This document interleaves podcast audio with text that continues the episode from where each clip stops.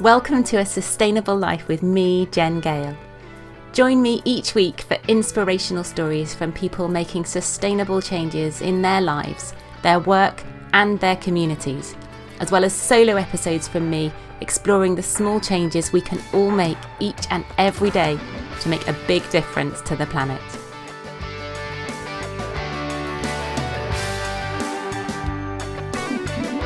Hello and welcome to A Sustainable Life. I am chuffed to the what's it's that you're joining me today. Thank you so much.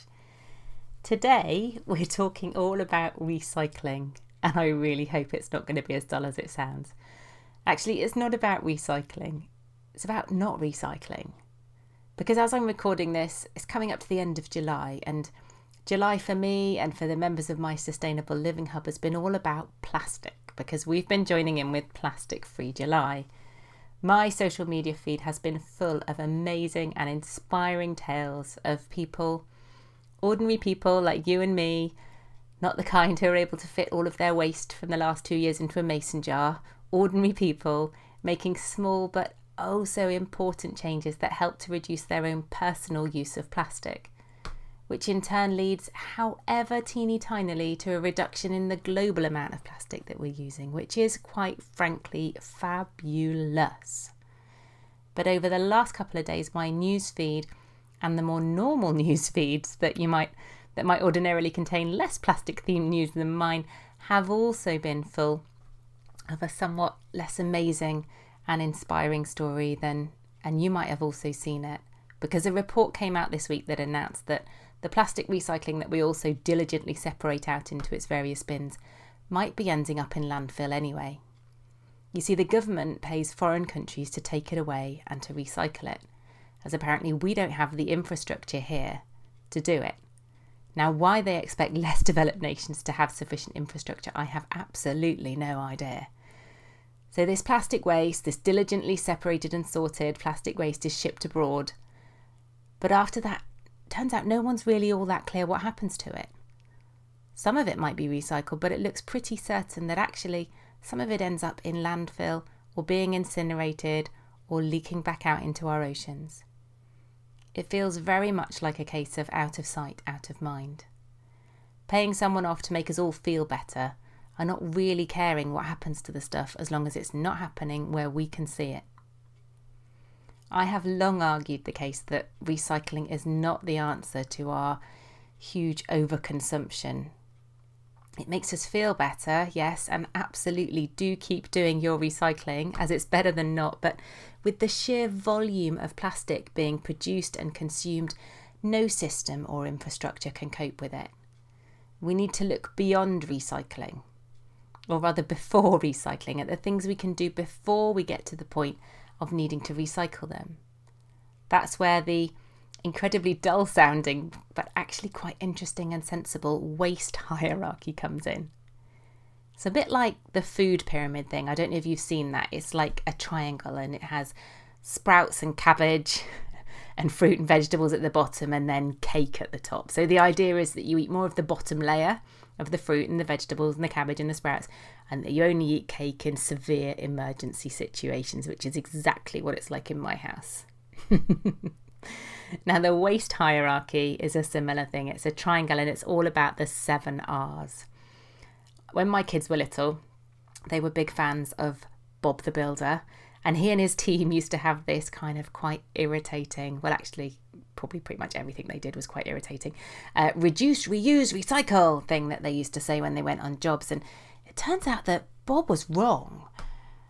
And actually, probably wrong on so many other levels as well, because when did you ever see such an efficient team of builders? They never once ran over time or overestimate, and I don't think I ever recall them stopping for tea breaks.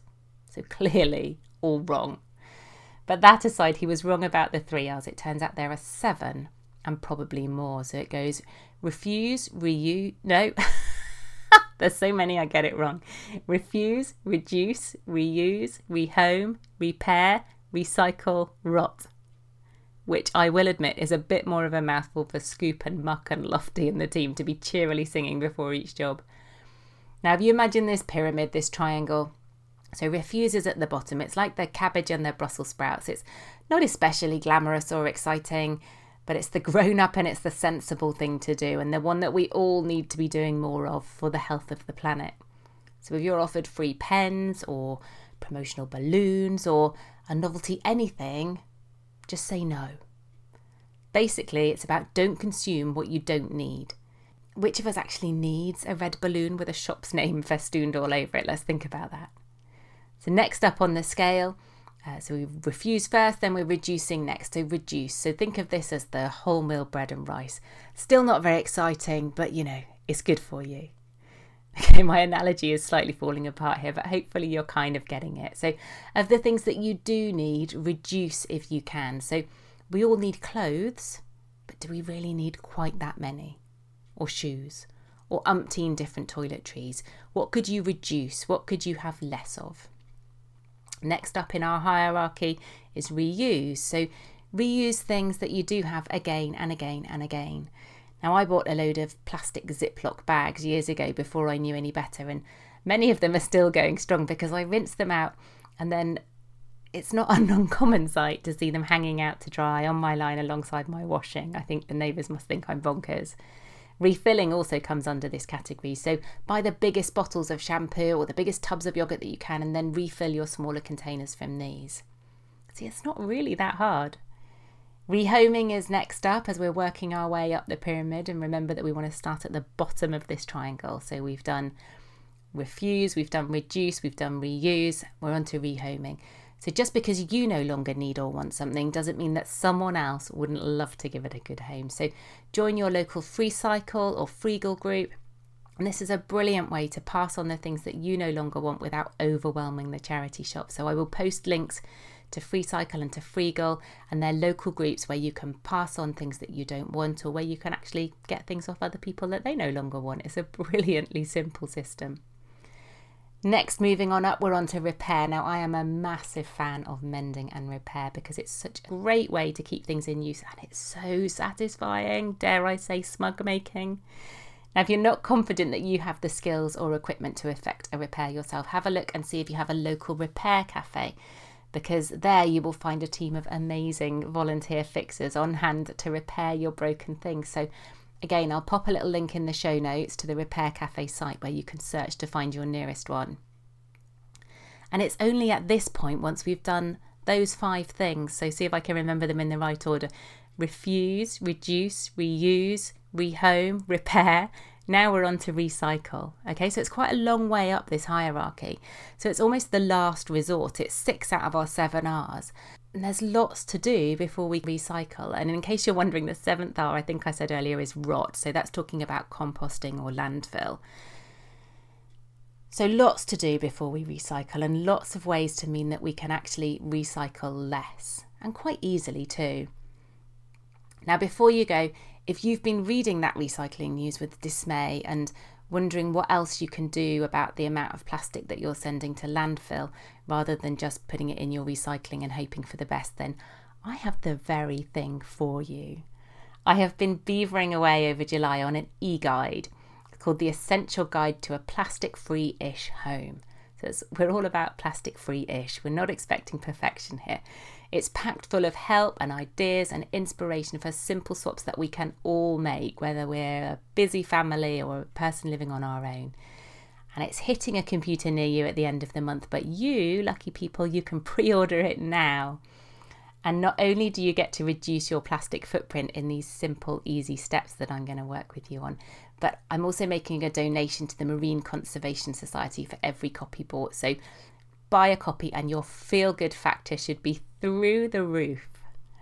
I'll put a link in the show notes. I keep talking about the show notes. They are at www.asustainablelife.co.uk forward slash podcast. And in there will be a link where you can get your mitts on a copy. And I would love to help you tackle plastic in your home one simple step at a time. As I said, it's about plastic free ish. It's my new mantra. We're about plastic free progress not plastic free perfection, because I think that can be intimidating and off putting and overwhelming. So I'd love to hear all about your plastic free progress or the steps you're trying you are taking to try and recycle less. Do come and share. You can drop me a line on jen at jengale.co.uk or come and search on Facebook for the a, a sustain it's late. A Sustainable Life with Jen Gale. Find our Facebook group and let me know in there. Thank you so much for listening. Have a fantabulous week, and I will catch you next time. Take care. You've been listening to A Sustainable Life with me, Jen Gale. If you've enjoyed the show, do leave a review and make sure you tell all your friends. And I'd love to hear your comments, thoughts, and feedback. So do drop me an email on jen at jengale.co.uk or hop over to Facebook and join my Sustainable Life community.